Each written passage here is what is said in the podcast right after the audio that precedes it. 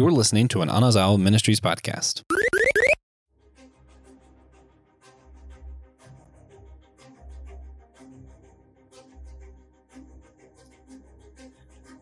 All right. It's time to start our What's New. What can we learn about exploration from Starfield? Why do we tell horror stories to each other? Is there such a thing as being too over the top, even for an anime? And what can we learn from the life of Wil Wheaton? We're going to be discussing all these things and more today on Systematic Geekology. We are the Priests of the Geeks. I'm going to stop the music from playing again. And there we go. I'm your host, Christian Ashley, and I am, of course, joined by my co-host here, my friend Kevin Schaeffer. How are you doing, Kevin? Christian, I'm doing great. How about you? I'm okay, man. This is uh, excellent. We were talking before. This is just a lazy Monday for me. I'm ready to get into stuff. We're gonna have a ton of fun here. So we've got some really quality, great, great quality stuff to discuss. So as we do when this time comes around, we're going to start with our lightning round. And I'm, of course, going to be starting with Ultraman Blazar, which I have been enjoying immensely. It is uh, not, it's not reinventing the wheel, as it were, but it is also like playing with the old Ultra tropes. Like, I don't know how, uh, let me ask, how familiar are you with Ultraman before we actually get into that for the lightning round part? So I know some of the basics. I really haven't done like a deep dive, but it's been an interesting resurgence for that IP in the past few years. Like, like I mean, I feel like before the last like I don't know um, three or four years, most Ultraman fans were uh, like from an older generation, and you know it was this kind of like um, like other movies or uh, stories that people grew up in like the Godzilla era, and then it's had an interesting resurgence in the past few years and coming into comics and stuff. So I don't really have a deep connection, but I have friends who do, and I think it's a really cool um, universe. And so I'm interested. I, I'm flipping to you. Like, what is your background with Ultraman?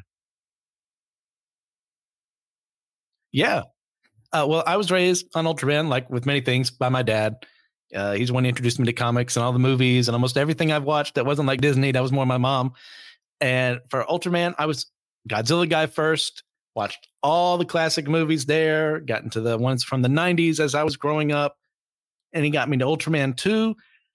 Love this show. Like it's everything that appeals to that little child inside of me. That's like, hey, there's a guy in a kooky suit wrestling with a guy in another kooky suit, and you're just gonna have fun. Like sometimes there's a plot, and that's good. But for no, it doesn't get any better than that. Just like not to focus too much on this because this is a lightning round. Yeah, it, sure. it's one of those things where I, I, think we're getting some characterization for the Ultra himself this time. Not to say there's never been some before in past Ultra series. We're dealing with a, a franchise that's been here for almost 50, uh, beyond 50 years, actually. Like we're getting to see like he may be the last of his kind in this uh, alternate reality we're in like uh, him dealing with some PTSD as well, like uh, hanging out with our host for the season, who is Genta, the leader of our monster fighting squad. In oh, is it SKaRD, I think, and the conflict the two of them had, like uh, uh one trying to be a father, which is also something I don't remember has happened before with our pro tag, who is actually you know a 30 year old man who has a wife and a kid. I'm loving how they're changing that up. Ultraman Blazar has been really great, but I know even though we did have a discussion last week with James TJ and Will, uh, Kevin, we are both going to talk about our feelings on Ahsoka real quick for our part of the lightning round. Kevin, go ahead, take it away. I will try to keep this brief because I could easily do a whole episode on this. But um, so I'll just go ahead and say, I, I, well, I have an Ahsoka keychain on my wheelchair, and I got to meet Ashley Eckstein uh, at GalaxyCon last year. One of my all-time favorite characters, and um, I'll just say I'm loving the show. Uh, at the time recording last week's episode, um, is just one of the best pieces of Star Wars media. I'd say not just in the Disney era, but of all time. I'll put on both there. Um, it's not just nostalgic, but it adds so much depth to her story, to her relationship with Anakin, opening up more of the world between worlds. Um, which, if you've seen Rebels, you know what that is. And I, yeah, I just like able being that whole scene and sequences of bringing events and images from the Clone Wars show to live action was done just flawlessly. Um, yeah. And I have to give a special shout out to the actor who plays young Ahsoka here. Mm. Um, I believe her name is Ariana Greenblatt, if I'm pronouncing that correctly. So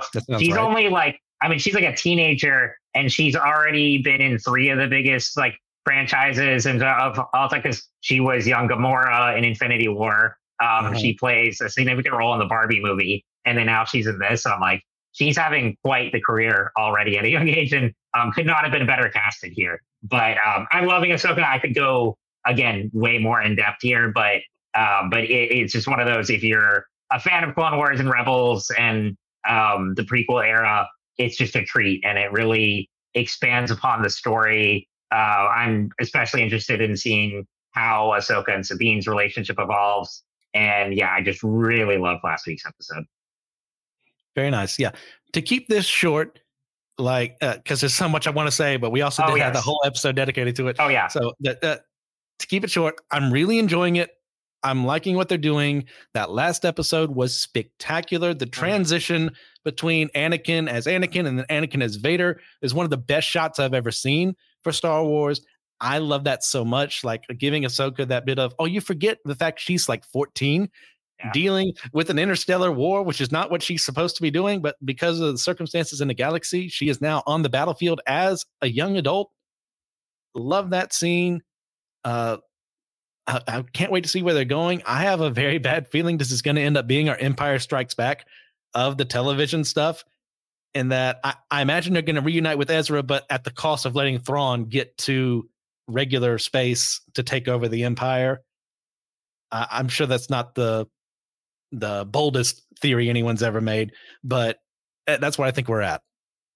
Oh, I agree. I think, I mean, based on the pacing, I don't think we're going to get a nicely like tied up narrative by the end of the season. It will leave a lot. And I mean, if for your listeners who don't already know, uh, Dave Filoni is still set. I mean, I know the strikes are going on and everything, but his the last big announcement he, they had was he's going to write and direct a feature length movie that will sort of tie in all the elements of like Clone Wars, Rebels, Mandalorian, and Ahsoka. So I think that'll be like his heir to the empire. And this is very much the setup for that. So absolutely, I think it's going to be a, like, we're going to get to see Thrawn, we're going to see Ezra, but it's not going to be all wrapped up by the end of the season. I, and I don't know if they're going to save the rest of the story for that movie or if they'll do another season of Ahsoka. Of Ahsoka. I'm not sure exactly how it all play out. Um, but yes, I think it is going to be a, there's going to be some cliffhangers. There's going to be some, you know, catastrophic results for the galaxy. But I'm very invested and excited to see where it'll go. Very much so. All right. Well, do you have anything you'd like to add to the lightning round before we head into our episode proper? I'm good. I think I want to go into our topic. I'm interested in um, the ones you have listed here too. Okay. Well, let's get into those. We'll start with my first one. That would be Starfield, which has been the recent Bethesda game that has uh, just come out within the past couple of days. I'm a big Bethesda guy. Uh, I got my start with uh, Fallout 3 and Oblivion. Uh, I know other people that's sacrilege, but you know what? That's how I ended up there. And I'm loving it. It's not the most engaging game just yet. Its basic premise humanity has gone to the stars. We've populated different planets found alien life yet. We found like what might be traces of them. And there's this whole group that you find yourself a part of. You unearth an artifact as a miner on this one planet that seems to be tied to an alien race. And now you're working with them. They're called Constellation, and their job is they're kind of like freelance explorers. They have that big idealistic goal of like, we've got to go out there and explore and see what else is out there.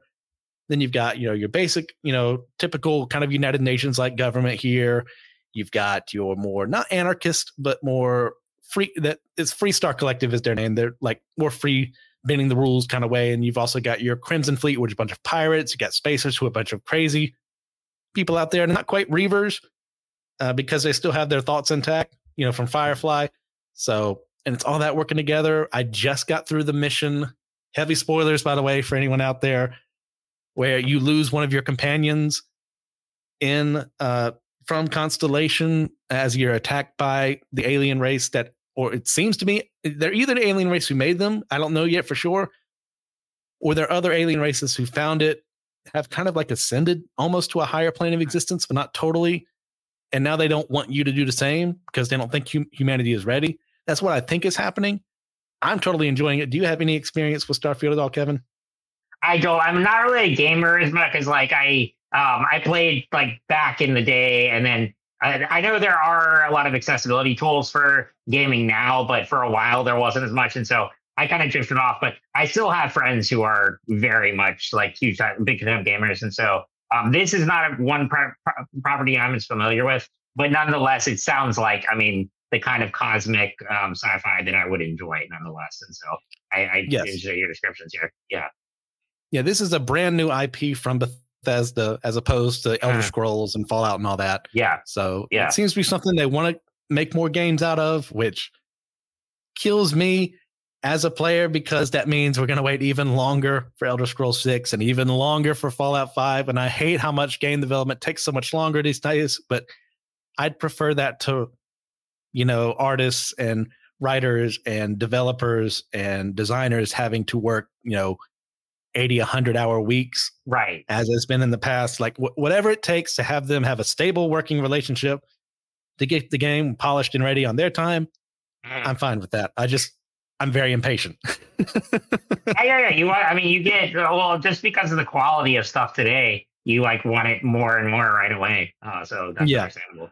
But um but no this i mean i love the aesthetic here of the cover and like are there so as far as story wise and just thematically, what are some of the big takeaways for you um, for playing this?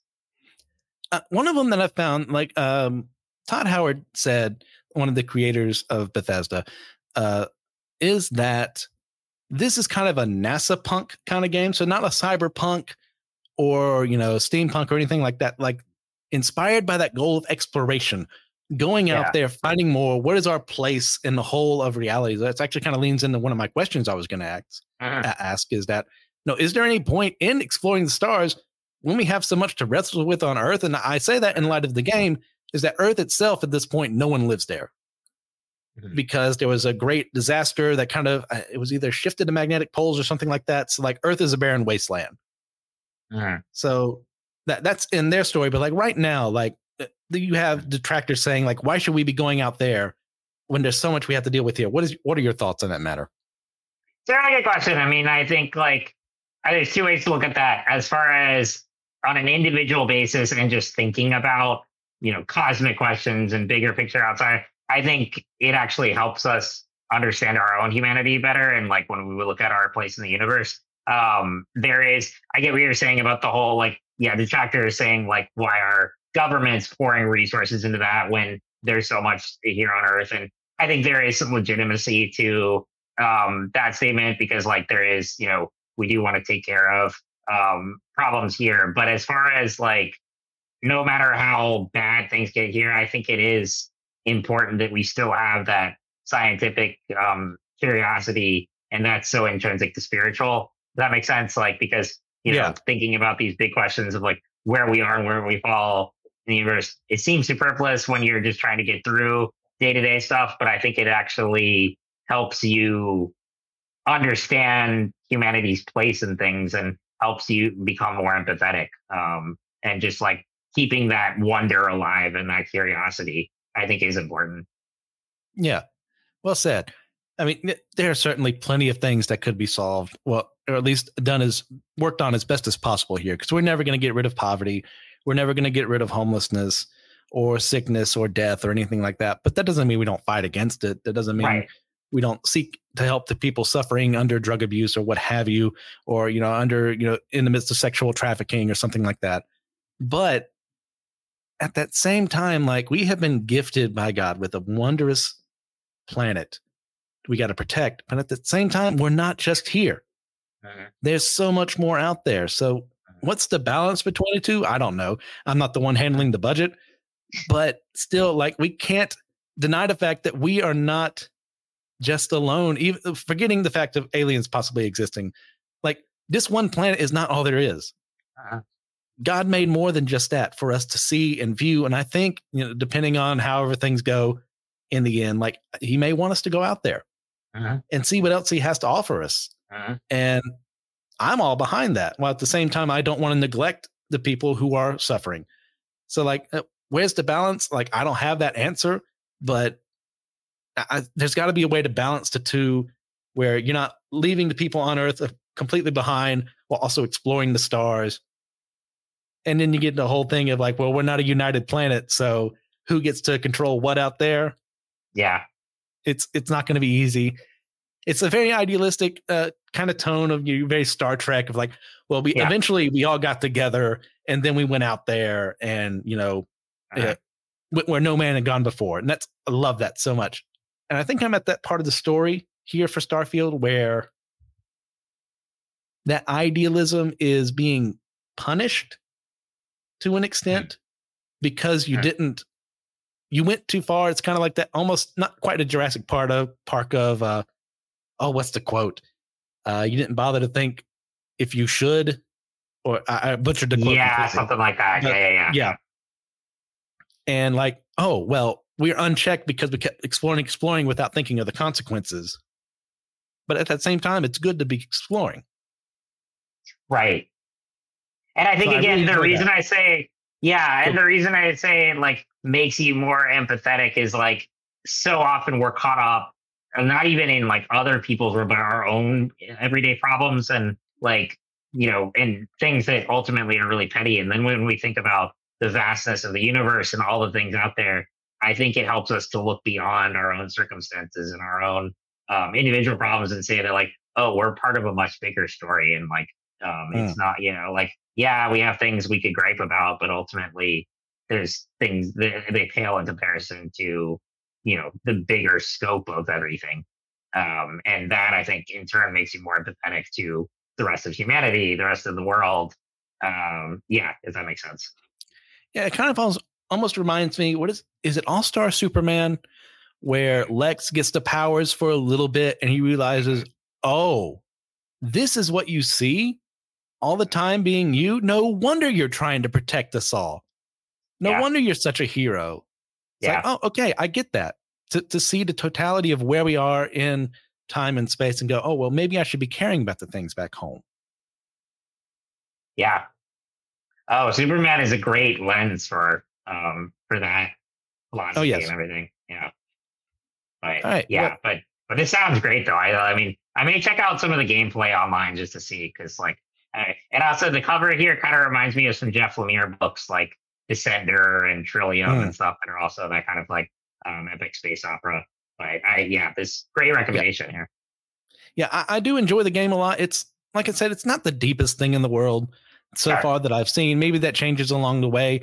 Like, uh, there's only so many companions that are actually worth like hanging out with and stuff like that. So I think that's a bit of a downgrade compared to what we got in Fallout 4 and a little bit in Skyrim, but that's okay.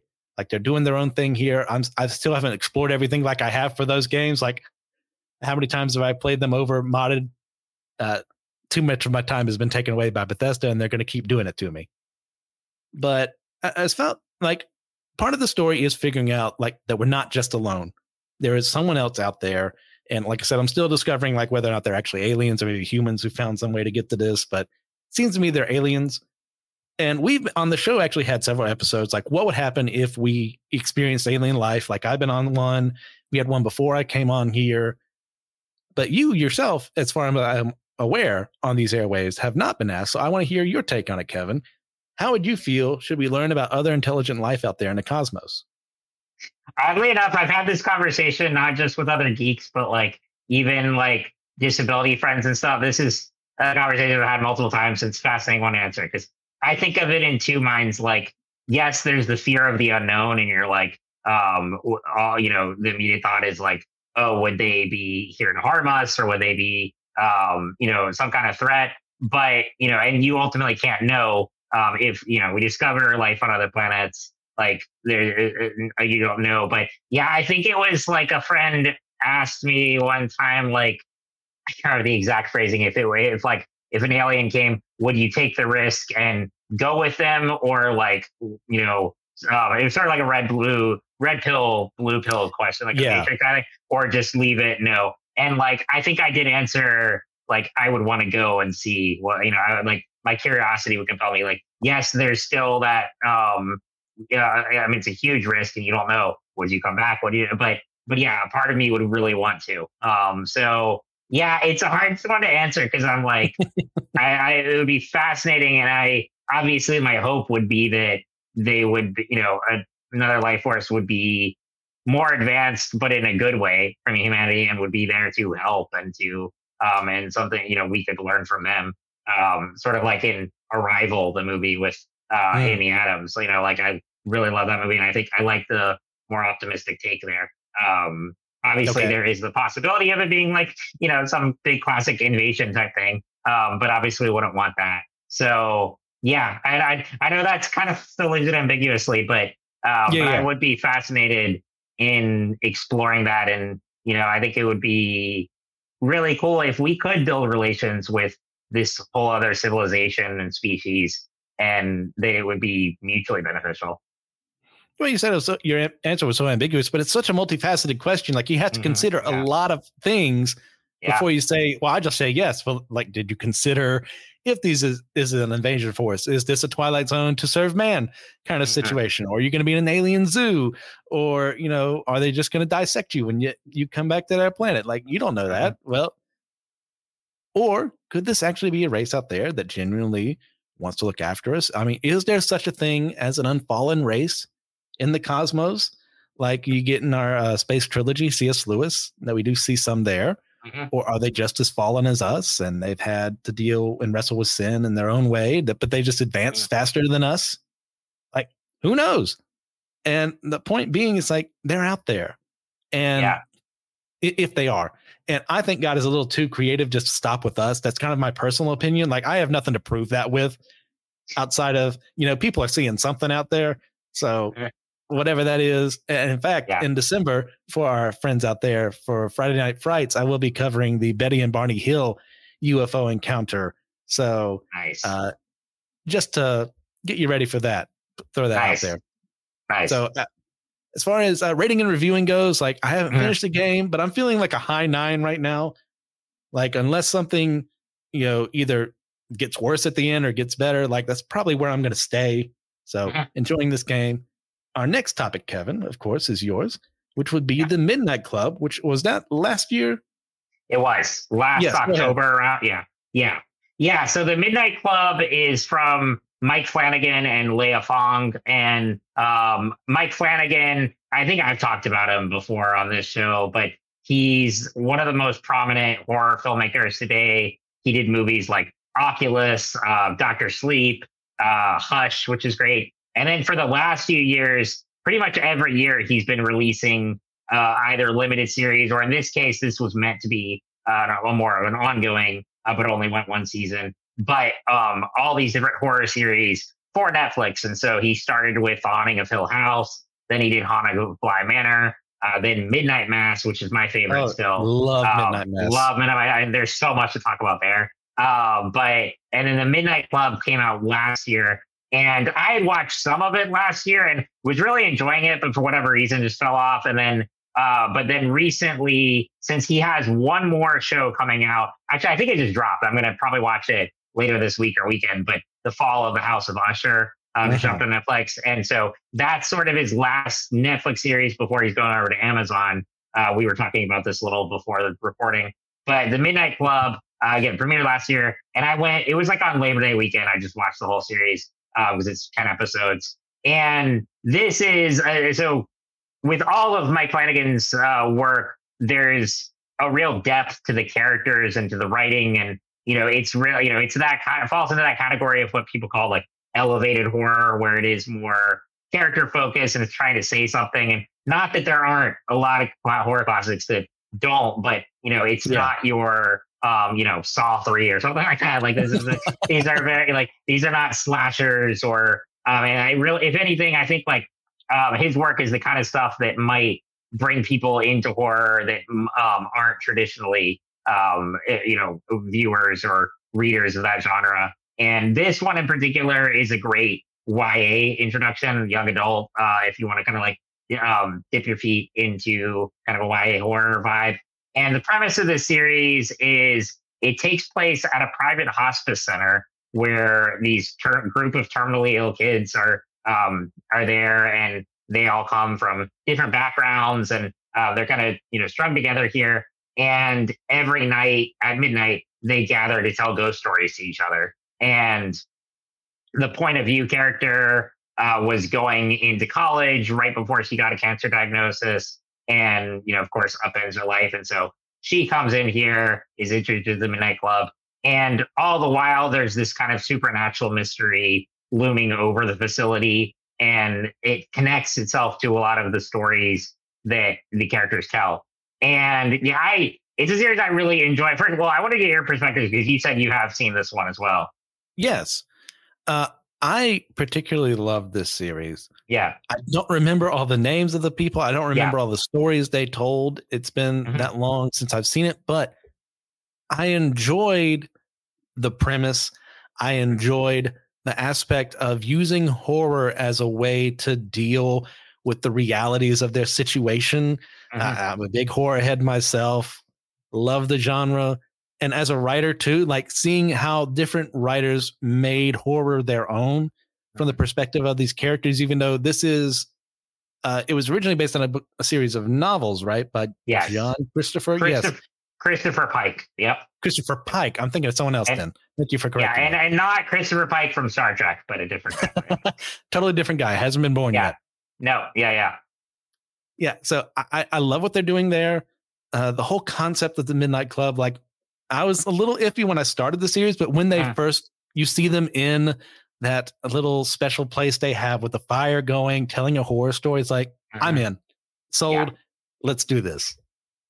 And also, what you really come to appreciate is that each of the stories they tell, they're not just like, oh, here's a ghost story. Each of them say something about their character. So, for instance, like Ke- there's a character named Kevin there uh, who is like uh, his friends and family view him as like the perfect guy. He's like this nice, like really charismatic dude, and uh, has like sort of has this kind of like golden child personification like thrown at him like he can't make a mistake. And that in turn puts a lot of pressure on him. So he tells a story about a teenage serial killer that like where like he casts himself as that. And obviously it doesn't like doesn't happen, but it's a fictional uh, thing that it speaks to his character of he wants to prove to people that he is multi-layered. Obviously not that he like wants to be a killer, but uh, but the fact that he's kind of like tired of this kind of um, personification, you know, thrown at him and that pressure put on him. So that like that's one. Uh, then there's another who he like all he, his quote before he tells the story is that he wants to save the world and get the girl, and so he like makes up this big like time travel story in sci-fi and uh, with like the girl he has a crush on, and you know there's all stories like that. And then there's one who they, by far the most intense episode, and they put a discretion at the beginning where um, it's related. She tells a story that involves suicide and that involves like um, her going off, um, you know, like with like these uh, kind of like rock and roll uh, hipsters and uh, you know hitchhikers, and so in all of them tell stories that are personal to them, even though they explore different genres. And that's I think the best part of the show because like at first you're kind of with the other series that Mike Flanagan did, there's an overarching narrative uh, that is the most compelling part. Not that this isn't, like I said, there's this, there is the supernatural mystery that's set up from the beginning that the main character Ilonka discovers uh, a former resident, a hospice center, who supposedly cured herself and um, and is still mm-hmm. alive. And so that's part of the mystery. And and it is a really interesting part. But again, the individual journeys of these characters and how they learn to grow with each other and explore aspects of themselves. That's by far the most compelling part of the series. And it is so well written. And I really love the character dynamics here. And, and as far as spiritual themes, like, so this is the really interesting thing about Mike Flanagan is he is like an outspoken atheist and, uh-huh. um, and like, and has, you know, uh, like it talks about his upbringing in the Catholic Church and then when he um, secularized, but the really interesting about his stuff, and you see this especially in Midnight Mass and in Midnight Club, is he very much explores religious themes. And I felt that in both of those cases, neither were, oh, screw the church, screw Christians, or anything like that. Like yeah. it's very respectful about like obviously Midnight Mass tackles, you know, religious zealots that are like um cult and threat. but on the flip side, there's a wonderful relationship in that series of like the main character um and his ex girlfriend who like he grew up to become an atheist. He became, he was kind of the more rebellious growing up and then is now a Christian. They have this really beautiful, eloquent conversation where they're able to share their views with each other in a respectful manner. And I really like the way he draws that character, um, like hers to show that, you know, she's not this like, you know, um, judgmental, like um, hypocritical bigot or anything like that. Like she's just this very like genuine person of faith, and he writes her really well. The same thing happens in Midnight Club, where there's one character named Sandra who, like, her faith is a huge part of getting her through um, her disease journey and coping with the diagnosis. And then on the flip side, like, there's one character who has a lot of angst toward her at the beginning because he's gay and he's been rejected by his mother because of his sexuality. And uh-huh. he in turn blames, you know, people like Sandra for um, that. And it starts off that way. And then they end up having this beautiful reconciliation where they come to understand each other and it dissolves any kind of like tropes that I feel like other writers might have gone into, you know, if that make it, you know, like they might have like portrayed like her as a villain. And it doesn't do that with any of the characters here. They're all, it, all, every one of these characters are the people who are um, outcasts and thrown into this situation and have to learn how to cope with it and learn from each other. And, you know, that the friendship here is what sustains them. And, you know, as a lifelong disabled person, I appreciate too the conversations about ableism explored here and just that kind of like unity here. Like, for instance, the, uh, the character Kevin, um, he goes to prom with his girlfriend one night and he comes back and he's like, Yep, they made me prom king and they all told me I was inspirational and stuff like that. And I was like, oh, this mm-hmm. is so like on the nose, like this is like on the nose. This is like so accurate here. Um, so yeah. I love those conversations. But um, but yeah, that's the really I, what I really love about Mike Flanagan's writing is that he tackles those sort of you know otherwise taboo topics that other people might shy away from. And um, even though he himself is secular, he has a lot of respect for um, genuine people of faith and uh, is not afraid to tackle those conversations and explore and ask questions and not make it really one sided at all. He really shows multiple perspectives. Um, and I think that's especially apparent in this one in, in Midnight Mass. Yeah, I, I really appreciate how all of these teenagers feel like screwed up teenagers, mm-hmm. but they're not it's not like they're making fun of them yeah. or just they're not caricatures. It's like, hey, they are wrestling with some really deep stuff here beyond the fact that they are terminally ill. Yep. And they come from very different places. Uh-huh. And seeing we have our Christian, we have our atheist, we have uh-huh. um, uh, uh, our gay man here, we have uh-huh. plenty more characters who like and in a, with an incompetent writer you would have had, oh, well, you're this, therefore you're a bigot, or I'm yep. this, therefore I'm perfect because uh, you're just suppressing me. And mm-hmm. instead of like, hey, let's have an actual conversation about this. This yes. is where I'm coming from. This is where you're coming from. I don't hate you. You don't hate me. We're not going to agree uh-huh. everything uh-huh. Between the two of us, but we're going to have a relationship together. Uh-huh. And that's something I think the world could really learn a lot from. Like, obviously, I have a lot of things that I hold really near and dear to my heart. But if I don't leave room to listen to someone without saying, I, and chances are I'm never going to change my point of view. But if I don't uh-huh. listen to them, I'm not really doing a good job of being a, a neighbor. And I'm called to love my mm-hmm. neighbor as myself. So uh, I would expect someone to listen to what I have to say with respect. So why can't I do the same for them? Absolutely. And I mean, I think that alone makes this a series I would highly recommend for Christians and um, just anyone with a particular faith um, or ideology to watch because exactly that. It, it just opens rooms for conversations. It, it has very well drawn out characters that, like you said, they're not cliches or stereotypes put on them. These are all very like beautifully flawed people and they learn from each other and it's just a and, and it's not just like oh this is like a conversation it's a, a very engr- engrossing narrative and um, it's excellent filmmaking and yeah i just i really highly recommend it. i was glad i went back and watched it all the way through uh, but okay. yeah and yeah so i don't and I think of anything else to say that. And yeah, as I mentioned, this one was actually intended to be an ongoing series and it got canceled. Um, but I, nonetheless, I still say go ahead and watch it because it does leave you with a sort of cliffhanger and set up for a potential season two, but it also tells a complete story in this season. I don't think you'll watch it and be like, oh, I like, you know, can um, yeah, like yeah. That, that was a waste of time. It's very much you get a full story, but also I read something that Mike Flanagan, once it got canceled, he posted like something on Reddit or something where um, he laid out what they would have done in season two for people who really want to find out what happened next. And because uh, again, there's a big tease like at the end of episode 10. Uh, but the main story with these characters, I think you get a lot of good resolution. Uh, but yeah, so either way, I, I think definitely go out and watch it. And now I'm really looking forward to um, the Fall of House of Usher, which is the again is I think it's out now, so I'll probably watch that this weekend. But um, but as far as this one, I would I give it a high like eight or nine. Like I, it's hard to do like numbers. Like there were parts where it slowed down a little bit, and I'm like, um, and I'm like, uh, I kind of like uh, speed up, but nonetheless, it was a great watch um as a whole. And again, the acting's phenomenal, the writing is top notch, and um, I still think Midnight Mass is my favorite of the ones he's done, but this one I really liked as well.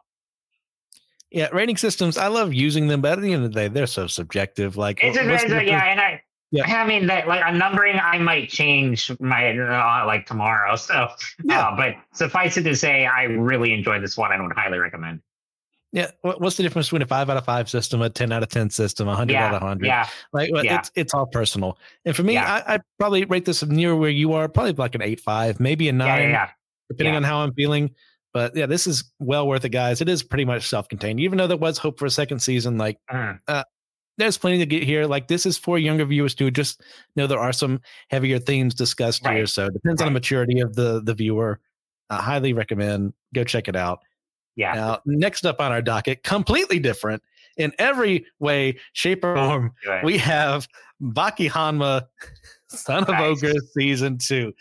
And disclaimer, this is so stupid and I love every second of it. Okay. Like, okay, this conversation can either last a minute or we could go for 50 minutes after this, depending on where we take it from here. Now, uh, let me ask you, Kevin, do you have any idea what this is? I don't. I'm very interested, but like I, I think I've said before, I've dipped like my anime, but I'm not an expert on it. So um, more regular animation, but uh, nonetheless, I love the cover here. So go ahead, like tell whatever you want here. Oh, how to describe Baki? Okay, so there, it's, it's based off of a manga called Baki the Grappler. There was an anime in the late '90s slash early 2000s where which adapted the early parts of the manga. They stopped for a bit. Then Netflix picked it up, and instead of starting from the beginning, kind of started where they left off from that right. one from the 90s and uh, early 2000s. So if you get start with the Netflix stuff, there's going to be some stuff like you're going to go, wait, who are these people? Why do they know each other? Well, that's because they're not going to explain it. But the central premise is that our boy Baki here is a young martial artist and his dad Yujiro Hanma, uh, you see there at the the very top of that photo, is considered to be the world's strongest creature, not the world's strongest man, the world's strongest creature. Is in like he's beaten every human opponent he's ever come up against. He's beaten a lion and uh, tigers and so much more, an elephant and like all this stuff. It this is a series. It's kind of the perfect definition of turn your brain off and just watch what's in front of you. Yeah. Like, not to say there's not anything deeper that's brought up here, but at the end of the day, like, I'm not going to be writing a thesis on Baki Hanma anytime soon, you know? That would be pretty impressive if you could, like, uh, uh, yeah. uh, it's possible, but it's one of those things. His journey, his dad actually killed Baki's mother early on to kind of embolden him to be like, oh, I want you to be the one to end up beating me because I have no one that I can fight one to one with. And we finally get, after being teased for episodes, for seasons, that final fight between the two of them. And it's that wondrous Baki way of there's stuff thrown at the screen. There's random characters giving flashbacks uh, to stuff that doesn't matter right now. And there's random characters that are being interviewed after the fact. Oh, at that moment, I knew this was going to be the fight of the century, or blah blah blah, whatever. And in the midst, you're also having ridiculous martial arts moves that don't exist in the history of the world because the human body can't do what they do in the show. But that's part of the fun is just to see how it can ridiculously top itself. Like the season, the this is kind of a half season they just dropped with us. The half season before this, they found they found uh, in uh, like the ice or stone or something a Tyrannosaurus Rex about to kill a caveman. Which, by the way, even if you're a creationist, doesn't mean you think that they lived together at the same time in the Jurassic Cretaceous period. but in this, in the world of Baki, humans and dinosaurs lived together millions of years ago and actually killed one another. And they had the whole fight of like every fighter in the world showed up. Who's going to be the biggest, baddest guy to bring out who's who was the biggest, baddest guy all the way back in the day. And you had Baki finally beat him there, and now Baki and his father are fighting. Uh, and just part of it is them, the two of them, like actually having dinner together for the first time as father and son and that which goes on to them offending one another and leading into this fight and like who can come out on top. Like uh, i'm not going to explain everything. That's way too much to go over but yeah. it, it's so stupid. Every well i mean i think it's i think it's important to have that kind of entertainment uh that is just kind of turn your mind off and so ridiculous and it's fun and entertaining because it's just yeah i mean i mean you're in seminary right now like i I work in yeah. digital media and um, columnist and writer. And like, if everything we watched and read was like deeply philosophical or we're looking for a oh, message there and everything, our heads would explode. And I just like, and I don't, I think it's good to have that balance and to have something like this where it's just good, fun entertainment. I mean, you know, like I love Cobra Kai and I love like a lot of, you know, B movies and stuff like that. That I know I'm not like that. I'm not going to get any kind of like deep philosophical message from and that's totally okay. You need stuff that are just like, uh, like you know, to have that balance and that you can relax to at the end of the day. Yeah, I, I couldn't agree more. Like that's so. I'm so grateful for the fact that Joshua lets me do Friday Night Frights because that means there's at least one thing out of the entire month that I can read one or two books on that has nothing to do with any of my seminary work, which I yeah. love doing. Yeah. But the, I got to escape every now and then. Even though some yeah. of the books I read for the Friday Night Fright stuff are scholarly, it's a different type. Yeah. And it's mm-hmm. so much mm-hmm. fun. So uh, we kind of brought it up. Like, at, at what point does a story go from ridiculous but fun to badly written and stupid, in your opinion? No, that's tough. Question. It's like, that's tough because I think it's like if there's, if it's an inherently B movie, like I mean, I'll be like, this is not an insult. This is a plug for my friend Brockton, who, like, I don't know if you know him, but like, well, uh, yeah, like he is so Brockton specializes in B movies and B comics and stuff like that. Like, when you go into his stories, you know what you're getting, and like, there, it's intentionally over the top. And he has a movie called Reptile coming out, um, which I'm doing a plug for right now, um, in oh, October. Yeah. That the trailer just dropped today, um, and a bunch of my friends are in it. But like, uh, so there's something like that, and then it's and then you think of something like I don't know, like an MCU movie or something like that, where it's not meant to be a B movie. It's still meant to be popcorn entertainment, but like you still want it to be well written and you want it to like yeah um, make sense. And so I think there's a distinction there. Like it's that's I know that's a like blurred line, but does that make sense? Where it's like yeah, yeah, yeah. I, I'm o-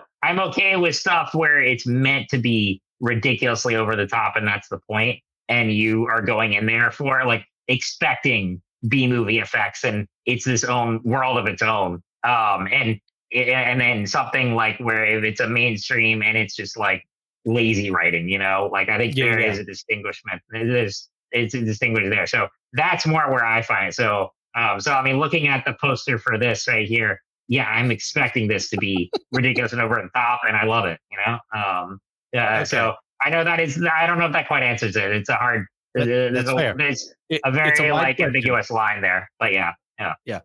Uh, to put things in frame of reference to, and to spoil my rating and reviewing. Yeah, yeah. yeah. Uh, my favorite anime of all time is called Legend of the Galactic Heroes, and I rate that a ten out of ten. It is a wonderful story of humanity going to the stars, but yet still like the cyclical nature of you know empires and democratic nations and uh, what humanity does to each other and fighting in war and how that never ends no matter where you go i rate that a 10 out of 10 i also rate ba- baki hanma uh, uh, well baki the grappler as a whole 10 out of 10 for very different reasons yeah. uh-huh. it, it uh-huh. brings me pleasure in a different way yeah. that point. It, I think after a point, the author realized the ridiculousness of what he was writing uh-huh. and decided to embrace it rather than being like, oh, that just happened or, you know, something like that. It's like, no, you have the characters comment on the ridiculousness, but they commenting on it as part of the ridiculousness itself. Yeah. While you're watching stupid things that are inhuman, impossible of being done feet wise by regular people on screen, and you're like, well, it's just happening right now. I'm accepting it. Mm-hmm. Mm-hmm. Versus something that's like, it's like a that would try to like shallow parody this be be the way to describe that of oh well i'm going to use my technique. I use my technique and i beat you. And that be the line versus like you know something funny. You could have a witty line in that area. I'm not developing dialogue on screen right now but to, to show your appreciation for what you're doing like shoot i love talking about the thing i'm parodying right now i love the thing that i'm actually writing right now uh-huh, and i uh-huh, get a uh-huh. great sense of love and care from something that it's not scholarly not one bit yeah but it's still fun so i think that's to me it's like who is taking care of the story makes mm-hmm. something good like as opposed to something like the room like it the room is good not because tony wiseau or however you say his last name tommy wiseau yeah tommy yeah, yeah. yeah. yeah, yeah. Um, tommy wiseau uh, is a competent film director it's because he thinks he is that's the yes it's the greatest thing that makes that film so iconic because he thought he was making a Scorsese ma- masterpiece um, when he went to that. And, you know, it's the like Citizen Kane of bad movies, but in, in, in turn has become something so monumental. Um, so that's a whole other thing there. But yeah, uh, yeah. Yeah, I think it's how you it's how you care about it as a writer uh-huh. versus how like you think you're an intellectual. That's what uh-huh. keeps something from being ridiculous but fun to badly written and stupid. Like yeah, the the room is badly written and stupid, but because of the circumstances behind it, it becomes ridiculous but fun. Baki yeah. Hanma is written. Uh, it's not badly written, but it, it's written in a way that like you wouldn't expect from a story, but that makes it ridiculous but fun. So that's why I'm at there. Uh, you have anything you just want to add before we go to our next question? Yeah, just, I think it. Yeah, it's very much a specific universe, and you're going to look at it differently and rate differently than you would something that is more scholarly or philosophical or you know, art house or whatever. Well, to go to a scholarly question about Baki, one of the themes in this show is the father son relationship between sure. Baki and Yujiro. And you have this absolute monster of a man who murdered the guy's br- uh, mother in front of him. And yet he desires a relationship with him. Like, who is this man that's been out of my life that is the strongest per- creature on this planet that he has no one else he can relate to? And he wants me to be that person to relate to him that that complicated feeling of I don't like how this happened, but at the same time, he's still a man, he's still a person. And there's almost it's not a quite a full redemption arc mm. for Yujiro along the way, but it, he gets more humanized as time goes on. He's not just some card carrying villain who just kills people for the sake of it. Like he actually protects and defends uh, people who are in the midst of war and like stops refugees from being slaughtered uh, not because he cares about them, but because he doesn't like people bullying other people. Mm. And it's that weird kind of blue and orange mor- morality that he has. So, like, my question to you, Kevin, like, what are the limits of writing a character going through redemption? Like, what, well, at what point do we go, I don't buy it? That's interesting because, like, well, oddly enough, this kind of like uh, provides a segue into my final topic here. I'll get to in a sec because there is a heavy um, son and parent relationship.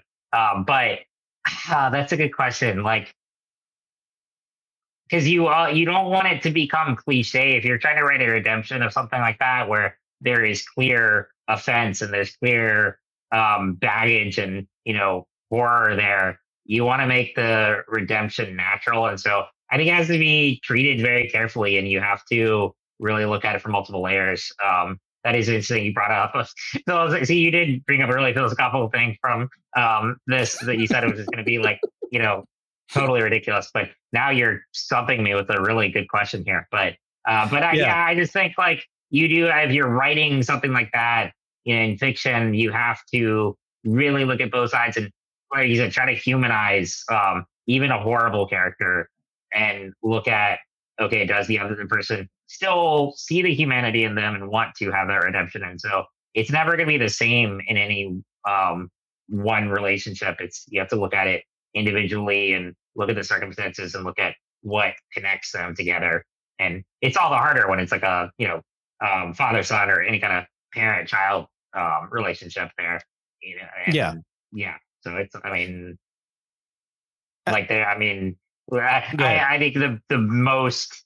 Uh, I mean, it doesn't end up being redemptive. Well, does in a way, but I'm thinking the best example of this is Zuko and Fire mm. Lord in Last Airbender because in that one, yeah, they don't like Zuko does not, you know, um, he realizes like he spent so much time trying to please his father and gain his father's love when all along he realizes no, his father is a monster and his true father figure is Iroh. And instead, he finds redemption there and he finds redemption with himself. And so it's kind of a flip there, but that is one of the best, just beautifully drawn out um, relationship that plays out over three seasons. And you're constantly thinking, oh, is he going to, you know, turn away? Is he going to become his father's successor? Like, is this back and forth? And it's such a well um, uh, drawn out. If you've never seen Last Airbender, I cannot recommend it enough for um, just for that show. relationship alone. Yeah.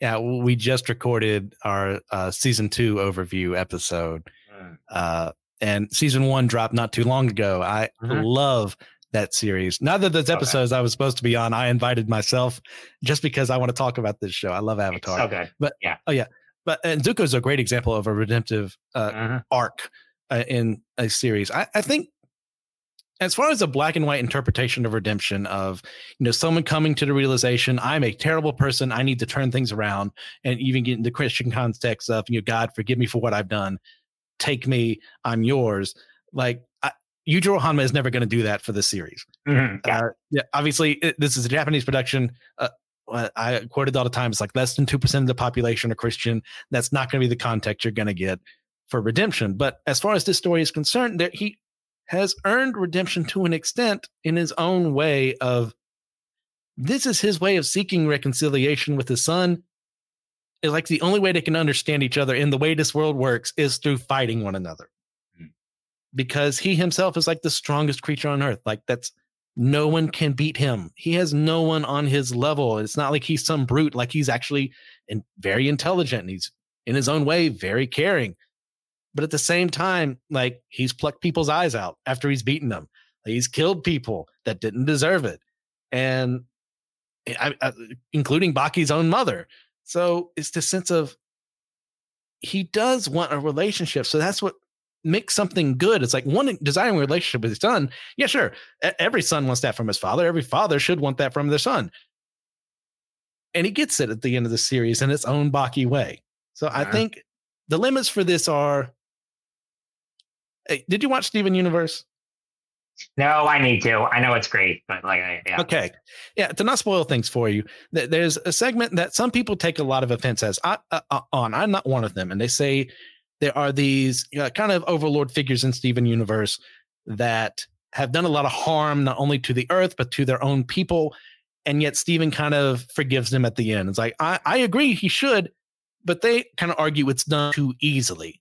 Like they haven't shown us that they have earned that redemption. But well, okay. at the end of the day, n- no one's earned redemption. Yeah. So that's a very human way of looking at things. Uh-huh. It's a very you hurt me, therefore you're gonna have to work your way back into my good graces uh-huh. versus what we're actually shown. Uh-huh. So I, I think it depends on how you're writing it. And I, I think in that particular Steven Universe situation, it's done well enough. It's not perfect, but it's done well enough. And as far as Baki is concerned, it's actually done pretty well too but we're also going on pretty long, and I can already hear Joshua grinding his teeth. So, uh, Kevin, as, as, I said, this is a 10 out of 10 for me. This is a dumb series. It's a stupid series. I love every single second of it. But go watch Baki from the beginning, the 90s, uh, 2000s anime, and then watch the Netflix stuff, and then read the manga after that because they're going to have to adapt that too.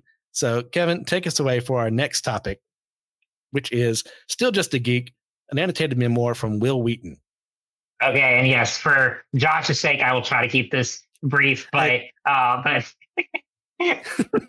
hopefully not too much editing. Uh, but uh, but we'll see. But uh, but yeah, I know this is a little bit uh, different from what we usually talk about. It's you know not a comic or show or movie, but uh, this is a memoir by Wil Wheaton, who you know you may know from Star Trek: Next Generation as Wesley Crusher, um, Stand by Me, one of my all-time favorite movies, uh, and then also he plays an evil version of himself on Big Bang Theory. So he's a long time recognizable figure in pop culture. But uh, with this book, so in the early 2000s, he published a book called Just a Geek.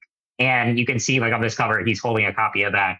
And this was written like uh, years after he left Star Trek, and uh, he was emerging as a writer, and he published this memoir. What this book is called Still Just a Geek uh, was released last year, and it is he uses the original text of Just a Geek and does a thorough uh, annotation of it. And so, um, so he has the text there, and he makes notes throughout of it throughout it uh, because he's not only writing about what's changed in his personal life since the time of Just a Geek was written. He's talking about how his entire perspective has changed on a number of things, and so a lot of it is critiquing his own writing. And he's like, "God, that joke is Ooh. terrible," or "This is like cringy and offensive, and I hate it," or um, beyond. And there are other layers to it of one of the biggest themes of this book and why I said, oh, this is kind of a segue. Um, this, this book is a lot about his relationship with his parents, um, which unfortunately is not good at all. He grew up in a um, very emotionally and physically abusive um, household, and um, it was a generational thing. And he had a number of unresolved and untreated mental health struggles that um, his parents really never helped him address. And so he is very unapologetically honest about that in this book. And mm-hmm. um, I mean, he opens saying like, "I don't have a relationship with my parents anymore." Unfortunately, he um, tried to mend things, and you know they weren't receptive. And um, yeah, you know this is all you know, all his perspective here, but he's very honest and forthcoming about um, that aspect of his life and how it. Uh, but the biggest thing is that he never really wanted to be a famous actor. Uh, growing up, he was kind of like forced into that by his parents, and yeah, it took him a long time to realize that he wanted to be a writer. And so he writes about that and a lot about um, his the identity crisis he went through. And um, for a long time, like he was punishing himself for leaving Star Trek, and then re- you know it took him years to realize that that was actually the right move because as much as he loved to like his Star Trek family on the show and being a part of it, again, he didn't want to be um, a rich and famous actor. He wanted to do other things, and he wanted and it took him a long time for him to realize his passion for writing and all these other things. So it's a very, it's actually, I mean, even you look at the cover of this book and you think, oh, this is going to be another a cool like pop culture memoir, be some fun stuff in here. And there is a lot of fun stuff. I mean, he has essays on gaming and, um, you know, comics and geek culture um, that are really fun. But it's also a very uh, stimulating and really heavy read at times because it does uh, address mental health and suicide and all these, you know, really heavy topics that um, I think he go going in. I think he wanted to explore not just for his own catharsis, but to help others who may be in that situation, whether it's in you know people in a toxic relationship or people who don't really know who they are and you know or, or they struggle with anxiety and depression and so he puts all of that on the table and um and yeah and, and like i said the way it's uh, written is so you have the text of Just a Geek, uh, Just a Geek there, and all the annotated notes are throughout the book. So if you're reading it in print, um, you just have the notes there on each page. So it's a lot because you'll like read a passage and then there'll be a little um, icon there directing you to an annotated note. Then you go and read that and then you go back to the regular text. And so it can be like, that's why it's a good book to like spend a good week with or, um, you know, take your time because you really want to absorb everything. And then there's also additional essays that weren't in the original text added um, in the last like 100, 200 pages, whatever. And so it was a, I mean, this is one uh, like Midnight Club, I was like, that opens up a lot of, you know, conversations and topics, both spiritually, mentally, emotionally, that are really fascinating. Helps you understand someone, again, a guy who I think my first introduction to Wil Wheaton was I don't know if you remember the series Falling Skies. It was, I think, mm-hmm. on, yeah, yeah. He hosted the after show to that. And that was like before I watched Star Trek, but I was watching that show. And so, like, I was first introduced him through that.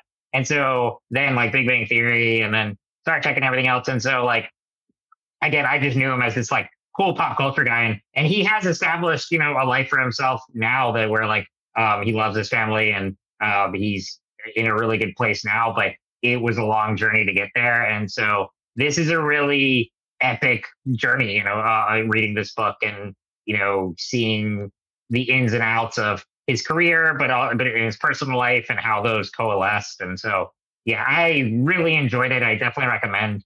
Uh, you know, you, you don't even have to be um, really immersed in any of his properties. Like if you you don't even have to be a, a Star Trek fan or anything like that to um, get an idea. He lays out any information that you need.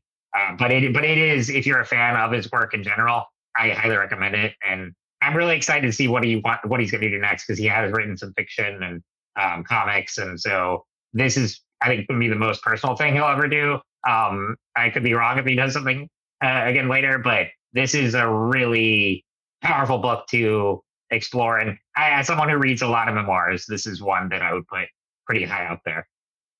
Okay. Yeah.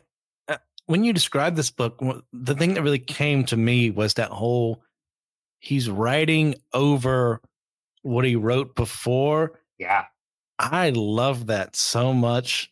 I think maybe that's uh, with anyone creative is that sense of I've released something out mm-hmm. into the ether, people can see it, and all you can see are the things you missed or that you should have added in. Mm-hmm. And I am there completely like I should have said this. Oh, now that I'm older, well, I should have worded it like this. Uh-huh.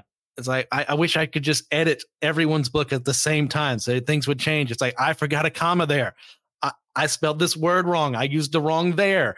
And it's infuriating because you think, well, now there's nothing I can do about it. But you just have to accept reality sometimes. And that that's one of the things he did uh, from what you're telling me about the book is that, yeah, this is who I was then. This is what I was wrestling with then. But now I can look back at this when I'm older and edit this book. And yeah.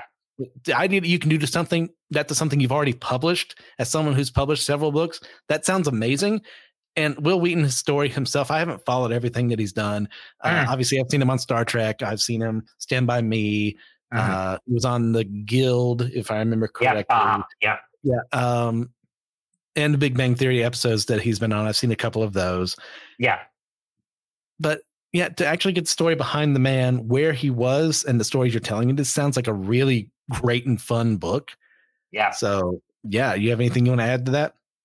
No, I just say like as a writer as well, it's so hard to look back at stuff you've written. Like much like, I mean, mm. for me, like, I mean, I've been writing my column for Manage Today for a little over six years, and I cringe at like early ones. I'm like, where it's not even so much the like content itself, but just like, oh, that could have been worded so much better. But here, it's like not only he's looking at the writing style, but all the things where you know he's just changed so much, and you know the even like jokes he made that he's like, ah, oh, that is so cringy, you know. And so it's a brave feat to be able to look that in depth and that retrospectively at something yeah. you've written and put out in the world, and to you know confront it and now give your own perspective, you know, 20 years later. That is really bold, and um, yeah, I, I I don't know that I would be brave enough to do that. All right. Well, as far as ratings go for this, how do you feel? Where do you think it's at for you? I would put it really high. I mean, it, like maybe nine five something. And I mean, like, um, I mean, there's parts where it gets like feel like okay, I feel like I already read this, but um, but it's I mean, it is so it's very eloquent and it is so just honest and raw, and I really love that about it. And that uh, again, he's not writing for any so much like validation as he is to uh, you know get this story out and help others who may be struggling and maybe there's not the exact same scenario just to be struggling with identity and mental health struggles and you know um, pro- trying to provide hope for people out there i really appreciate that genuineness and having seen him in interviews since the book came out yeah i just really appreciate his character it's he's one i would love to meet at a con one day and get get my copy signed excellent all right well thank you all for listening this has been an extremely fun episode. Like Kevin and I get on, we just have fun, uh, just talking about the stuff we love. I enjoy doing it with them. Uh, which of these topics, Kevin, do you think would be your top recommendation? It's really tough. I think I'll leave it at the Wil Wheaton book, but Midnight Club is very. I mean, both of those I had recommend. You know, I mean, because um, you, got, you got a book and a TV show recommendation, two very different, but also hopefully that will inspire a conversation and that you'll come away with something. That's a good one. I, I want to recommend like all four of these, but I don't know if I can, in good faith, justify someone watch Baki as their first anime. So I'm going to say no to that one. Uh, I think you need to ease yourself in before you start getting into the ridiculous that is ridiculousness that is Baki. Uh, Starfield, I'm not sure if I can recommend totally yet because I haven't finished the game. I do enjoy it. I think I'll go with Midnight Club that was a really good one. Nice. The, I enjoyed the discussion we had there for that. So yeah, if you have the chance, you could boot up Netflix, watch the Midnight Club, and also watch Midnight Mass, which I also would say is my favorite that he's done. Mm-hmm. Uh, uh, that that burning scene on the boat in the middle of the ocean alone okay. is worth the price of admission. Okay. Yeah, uh, along the way, we should definitely do an episode on Midnight Mass. I'd be I would be down with that yeah. one. Yeah. All right. So, listeners, what is your favorite out of the things that we recommended that you guys watch and what's news today. Uh, as far as you guys listeners, uh, please just check us out. You can see this on YouTube. We have this on the podcast as well. If you have the chance, just check us out on Patreon.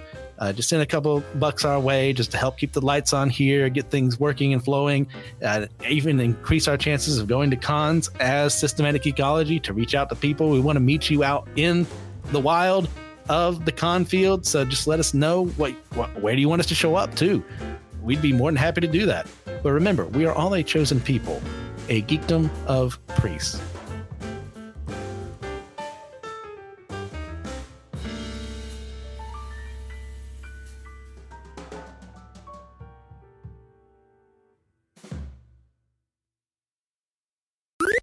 This was an Anazao Ministries podcast. If you enjoyed this show and would like to learn more about our network, be sure to check out the Anazao Ministries Podcast Network.